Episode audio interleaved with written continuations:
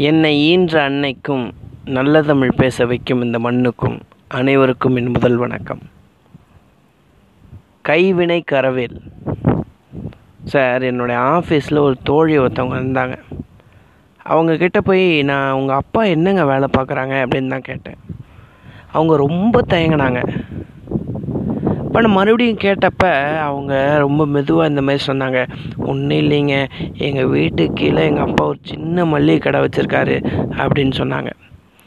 அதை ஏங்க இவ்வளோ இதாக சொல்கிறீங்க இவ்வளோ தயங்குறீங்க? நீங்கள் இவ்வளோ பெரிய ஐடி கம்பெனியில் இவ்வளோ பெரிய பொசிஷனில் இருக்கீங்கன்னா அந்த கடையும் உங்கள் அப்பாவும் தாங்க காரணம். அந்த தொழிலை சொல்கிறதுக்கு நீங்கள் ஏங்க இவ்வளோ தயங்குறீங்க? அப்படின்னு நான் அவங்கக்கிட்ட கேட்டேன். இப்போ கைவினை கரவேல்னால் தான் செய்யக்கூடிய வேலையை மற்றவங்க கிட்ட தொழிலை மற்றவங்கக்கிட்ட மறைக்கணுன்ற அவசியம் இல்லை. சிவபுராணத்தில் திண்ணன் அப்படின்றவருடைய கதை ஒன்று நான் படித்தேன் இந்த திண்ணன்றவன் வந்து வேட்டையாடுறதுல ரொம்ப பெரிய ஆள். ஒரு நாள் வேட்டையாடுறதுக்காக காட்டுக்குள்ளே போகிறான் காட்டுக்குள்ளே போயிட்டு வேட்டையாடிட்டு வர வழியில் ஒரு சின்ன சிவன் கோயிலை பார்க்குறான். சிவன்னா இவனுக்கு ரொம்ப பிடிக்கும். சிவனுக்கு நம்ம ஏதாவது ஒன்று பக்திக்கு ஏதாவது ஒன்று செய்யணுமே அப்படின்னு சொல்லிட்டு தன் வேட்டையாடிட்டு வந்த மாமிசத்தை கொஞ்சம் சிவனுக்கு கொடுக்கலாம் அப்படின்றதுக்காக சிவன் பக்கத்தில் போய் வச்சுட்டு பூஜை பண்ணணுன்னு நினைக்கிறான். அப்போ சிவனுடைய மேலே ரொம்ப அழுக்காக இருந்தது. அந்த சிவலிங்கத்துக்கு மேலே ரொம்ப அழுக்காக இருந்தது. பக்கத்தில் ஒரு குளம் இருந்தது. அந்த குளத்துல தண்ணி எடுத்துகிட்டு வந்து சிவலிங்கத்துக்கு மேலே ஊற்றுறதுக்கு எதுவும் இல்லாததுனால தன்னுடைய வாயில் தண்ணி எடுத்துகிட்டு வந்து அந்த சிவலிங்கத்துக்கு மேலே ஊற்றுறாரு இது எல்லாமே பண்ணிகிட்டு இருந்த அவர் வந்து கொஞ்ச நேரத்தில் கழுவி முடிச்சுட்டு அந்த இடத்த விட்டு காலி பண்ணி போகிறாரு அந்த கோயிலுக்கு ஒரு அர்ச்சகர் உள்ளே வரார். அந்த அர்ச்சகர் பார்க்குறாரு ஐயோ என்னடா இது? மாமிசம் வச்சுருக்கான். இந்த சிவலிங்கத்துக்கு மேலே எச்சிலாக இருக்குது. இது எவனாவது ஒருத்த மனுஷன்தான் ஏதாவது ஒன்று பண்ணியிருக்கணும் இப்படி பண்ணிட்டானுங்களே. இது எவ்வளோ பெரிய அசிங்கம்? அப்படின்னு சொல்லி ரொம்ப வேதனைப்பட்டு அழுகுறார் இதை பார்த்த சிவன் வந்து இறங்கி பக்கத்தில் வந்து இந்த அர்ச்சகர்கிட்ட சொல்கிறாரு நீ எவ்வளோ பக்தியாக இருக்கியோ எவ்வளோ அன்பாக இருக்கியோ எனக்கு எப்படிலாம் பூஜை பண்ணுறியோ அதே மாதிரி இன்னொருத்தனும் எனக்கு பக்தியாக இருந்து எனக்கு பூஜை பண்ணணுன்னு அவனுடைய பொருள்லாம் எனக்கு கொடுத்துட்டு போனான் அதையே நீ தப்பாக நினைக்கிற? அவனுடைய பக்தி என்னன்னு உனக்கு தெரியணும்னா நாளைக்கு இதே நேரம் வந்து நீ ஓரமாக நின்று பாரு அப்போ தான் உனக்கு தெரியும் அப்படின்னு சிவன் சொன்னார். சரின்னு சொல்லிட்டு இவர் அது அடுத்த நாள் வந்து பார்க்குறாரு இந்த திண்ணன் வந்து வேட்டையாடிட்டு அதே மாதிரி வரான். மாமிசத்தை பக்கத்தில் வச்சுட்டு குளத்துலேருந்து வாயால் தண்ணி எடுத்துகிட்டு வந்து சிவலிங்கத்துக்கு மேலே ஊற்றுறான் அப்போ பார்த்து சிவனுடைய கண்ணுலேருந்து இடது கண்ணுலேருந்து ரத்தம் வருது. இந்த ரத்தத்தை பார்த்துட்டு அவன் ரொம்ப தாங்க முடியாமல் பச்சை இலையெல்லாம் அரைச்சி எடுத்துகிட்டு வந்து கண்ணில் வைக்கிறான். அப்பயும் ரத்தம் நிற்கலை முடிவு பண்ணிட்டான். தன்னுடைய கண்ணு எடுத்து சிவனுக்கு கொடுக்கணும் அப்படின்னு முடிவு பண்ணிட்டான். ஒருத்த கண்ணை எடுத்து சிவலிங்கத்துக்கு மேலே வச்சுட்டான். ரத்தம் நின்று போச்சு. கண்ணும் பொருந்திருச்சு. வச்சிட்டு பார்க்குறான். மறுபடியும் இன்னொரு கண்ணிலேருந்து ரத்தம் வருது.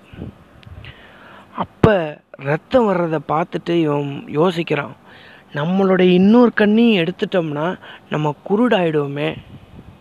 அப்புறம் எப்படி நம்ம சிவனுக்கு வந்து கண்ணை வைக்கிறது அப்படின்றத யோசித்து பார்த்துட்டு தன்னுடைய காலை எடுத்து சிவனுடைய கண்ணு மேலே வச்சுக்கிட்டே இந்த கண்ணை எடுக்க போகிறான் சிவன் வந்துட்டார். சிவன் வந்த உடனே இவனுக்கு பார்வை வந்துடுது.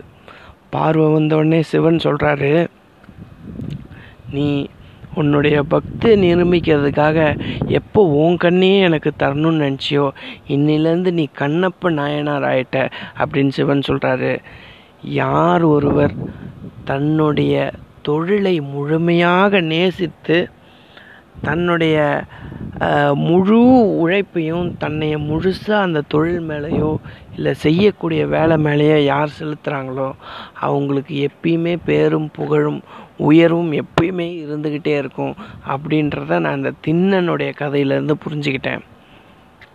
அப்போ உங்களுக்கு செய்யக்கூடிய தொழிலை இன்னொருத்தர்கிட்ட மறைக்கணுன்ற வாய்ப்பு ஏற்படாமல் போயிடுது.